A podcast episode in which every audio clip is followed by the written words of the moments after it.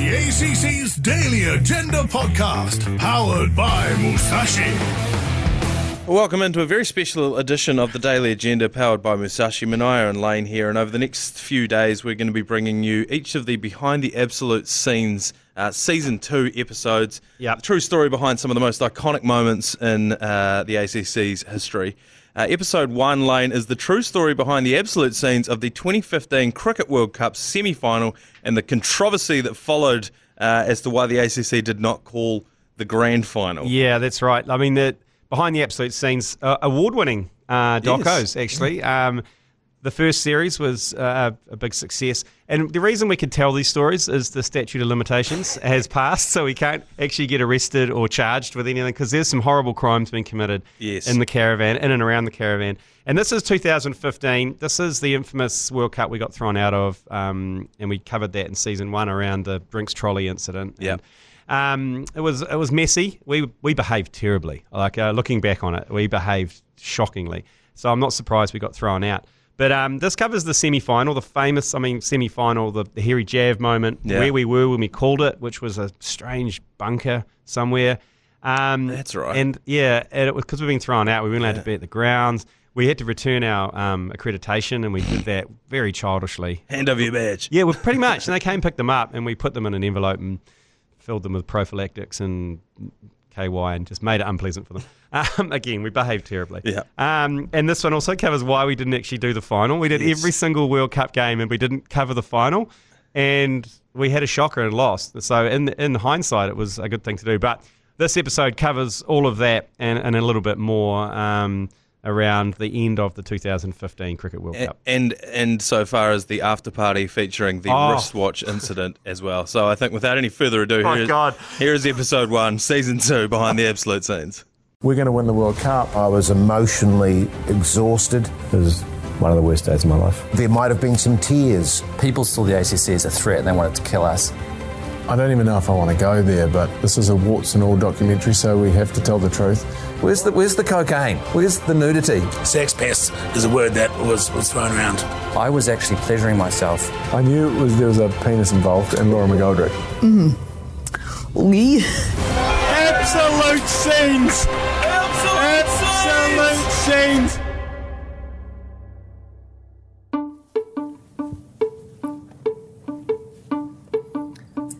Is this like season two of uh, Drive to Survive? A bit shit of it. Should we have ended season one with this? Yeah, well, we ended season one of Behind the Absolute Scenes, um, and we didn't even talk about the game that actually had the absolute scenes in it, and that was the semi-final, Eden Park against South Africa. So, yeah, I think we'd, we were we just wanted to leave it on a cliffhanger. What I can recall is, um, you know, the semi-final, and I- and I think because of we're all massive New Zealand cricket fans, we all had that sense of we're going to bundle it again. You know, we're going to we're going to fall over, we're going to we're going to drop drop the ball just at the try line, and there was that real concern. Because the story of New Zealand cricket leading up to that was always the same. It was of tragedy. It was of disappointment. It was of unfulfilled prom- promises. Now, I know there were a lot of New Zealand cricket supporters who may have been eight or nine years old, and they just started watching cricket at that time, and they started in 2015, becoming conscious of New Zealand cricket. They witnessed one of the greatest moments in New Zealand cricket, and some of those kids went from eight to 14, and at that stage, they genuinely thought that New Zealand, that was the story of New Zealand cricket to them. Their childhood was of New Zealand cricket victory and success, beating every team in the world convincingly. Unfortunately, that's not my experience of it.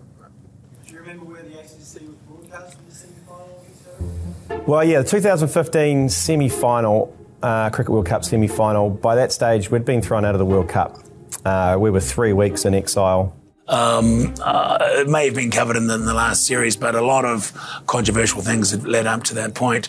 I had very little to do with a lot of them, but uh, it meant we, we lost our, our accreditation. It's a bit like a taxi driver without a taxi license or an Uber driver without an Uber license. Um, you shouldn't be behind the wheel. And we didn't have um, commentary licenses, accreditation. We lost all that in, in a matter of a single stroke of a pen. We were all still in shock, weren't we? I mean, I remember being outraged that we weren't allowed to be at the game. That we'd been, we were, we were the victims of a conspiracy, really, weren't we? I mean, people saw saw the ACC as a threat and they wanted to kill us. And, and that was a dagger in the heart, not being able to be at the game after having been through the entire tournament and then for the most historic moment in the history of New Zealand cricket to not be there. Well, I still haven't given forgiven um, Bryan Waddle or whoever, whatever, whatever other nefarious forces are to blame for that. This seems like the climax of a period of time for the ACC. This was a huge, huge moment. I, I, I always picture this game like we were at the ground, but now I'm looking back. Were we underground? I seem to remember us r- broadcasting that day from some kind of bunker. A foul, stinky bunker. Where was that bunker? How did we get in the bunker? Where did we book a bunker? Why were we in bunker? Were we, were we under threat? Were we, were we hiding? I think maybe we were part of a witness relocation situation at the point or something. Was the ICC trying to kill us? I don't know why we were in a bunker. My recollections of the bunker is very much like Hitler's bunker in many ways. was the, it was the detritus of the NZME media empire, wasn't it? Just these this disgusting old disused building full of used tampons and condoms and needles, I think. So we were broadcasting from the basement of Cook Street, corner of Cook and Nelson Street. And from recollection, it was some kind of student kind of radio scenario. Um, there were Britney Spears posters and stuff. Not that I object to any Britney uh, Spears posters, but it wasn't your usual setup for the ACC. I mean, generally speaking, when we broadcast, we had a much more manly environment. Um, so this this sort of threw us right from the start, I think. I found a Robbie Williams, I think it was, and a Taylor Swift cutout, and I combined the two of them in the corner of an empty room, and I, I was actually pleasuring myself over that. And I found that quite distracting. Uh, what was my way of dealing with it? I mean, none of us were really taking the stress very well. South Africa were absolutely smashing us. I remember AB de Villiers was just tonking us around Eden Park. And then the rain came. The beautiful, beautiful rain came.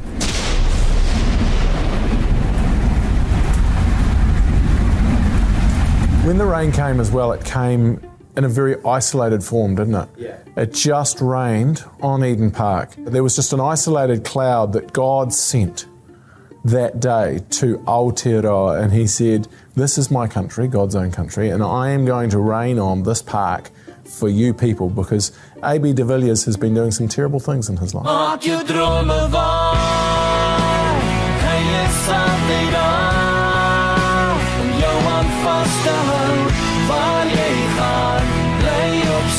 And he does not deserve to be in a World Cup final, and good on God. And um, basically, it ended a South Africans innings, and then New Zealand was set a pretty hefty total, as I remember, as I recall, uh, with reduced overs.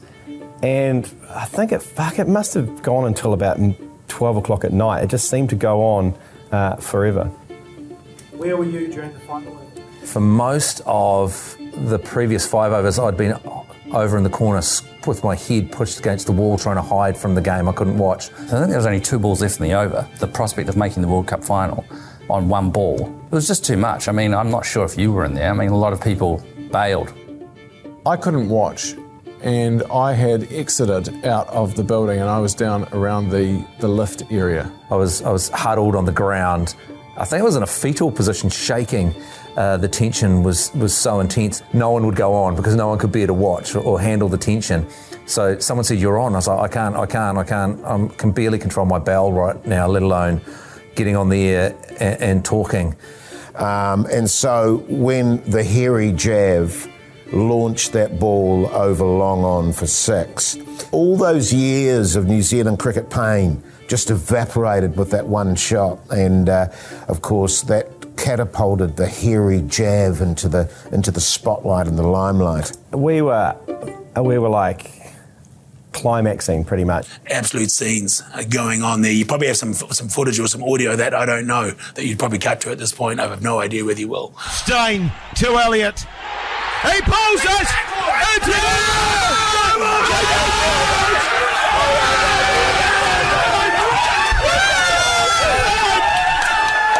pulls a six! And New Zealand are through to the World Cup final!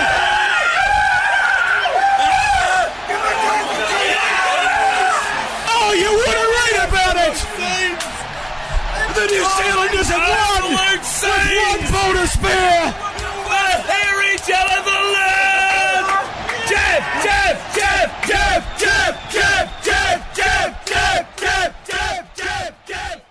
Oh, there you go. You did well. Well done. I mean, it would have been tempting to celebrate after that and, and, and go boozing, but the pressure was too much for me. I just had to um, leave the bunker and reflect uh, on what had gone on. It was um, powerful, powerful stuff. After the game, we needed to celebrate. We, there was so much energy. We were so we were jumping off the walls. We were jumping around.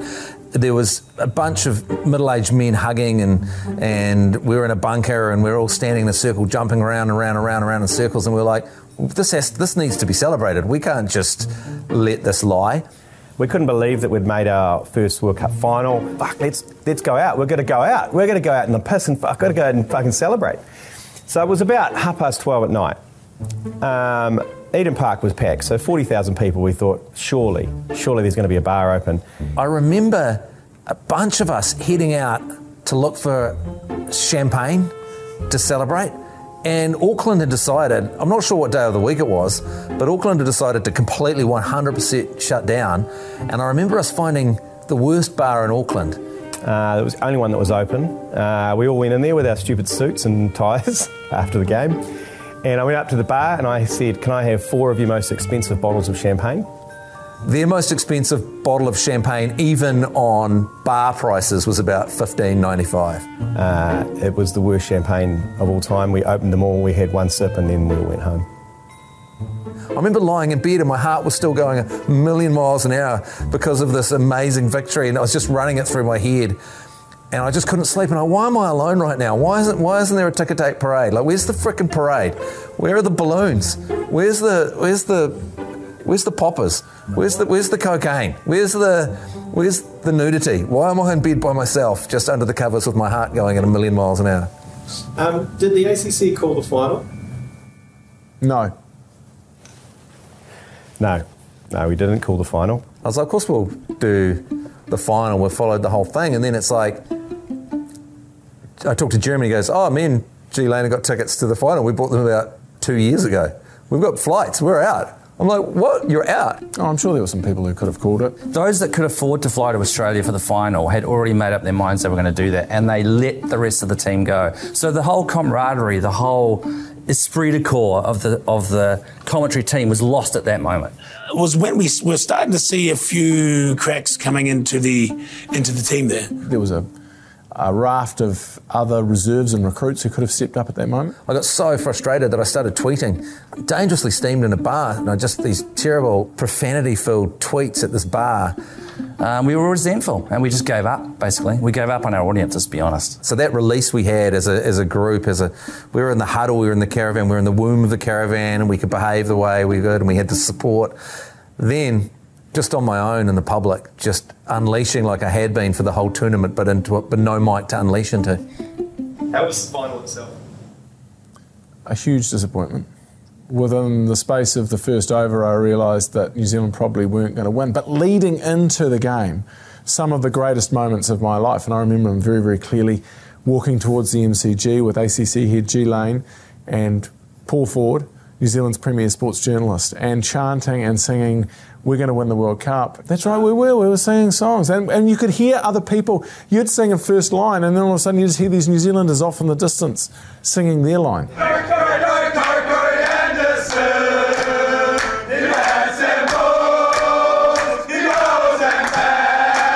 got a dick so long, so long, so long. He's got a dick so comes the jam. Here comes the jam. hope, the optimism then, only to be very, very quickly dashed within the first over with Mitchell Starc taking the wicket of Brendon McCullum. and it just sucked the oxygen out of the out of the stadium. It was an amazing atmosphere, but uh, I think that was when we lost it. And I think the most heartbreaking thing was the next day when I got up dangerously hungover on the streets of Melbourne. It was about 40 degrees, and I walked straight into the Australian team parade. It was one of the worst days of my life. Uh, you mentioned being hungover. So did anything eventful happen post match? Post match, I'm trying to rack my brain. What happened post match? was there was a penis involved and Laura McGoldrick. Oh shit. oh god. So we were in Melbourne and we got invited to the uh, Black Caps um, after party after the final, and we shouldn't have gone. Well, the after party is always a bit different when you don't win. There's two ways I like to deal with games like that. There's one way I like to deal with games like that, and that was just drinking through. So I was on a similar level to you, but not maybe as hot. But you came in steaming hot.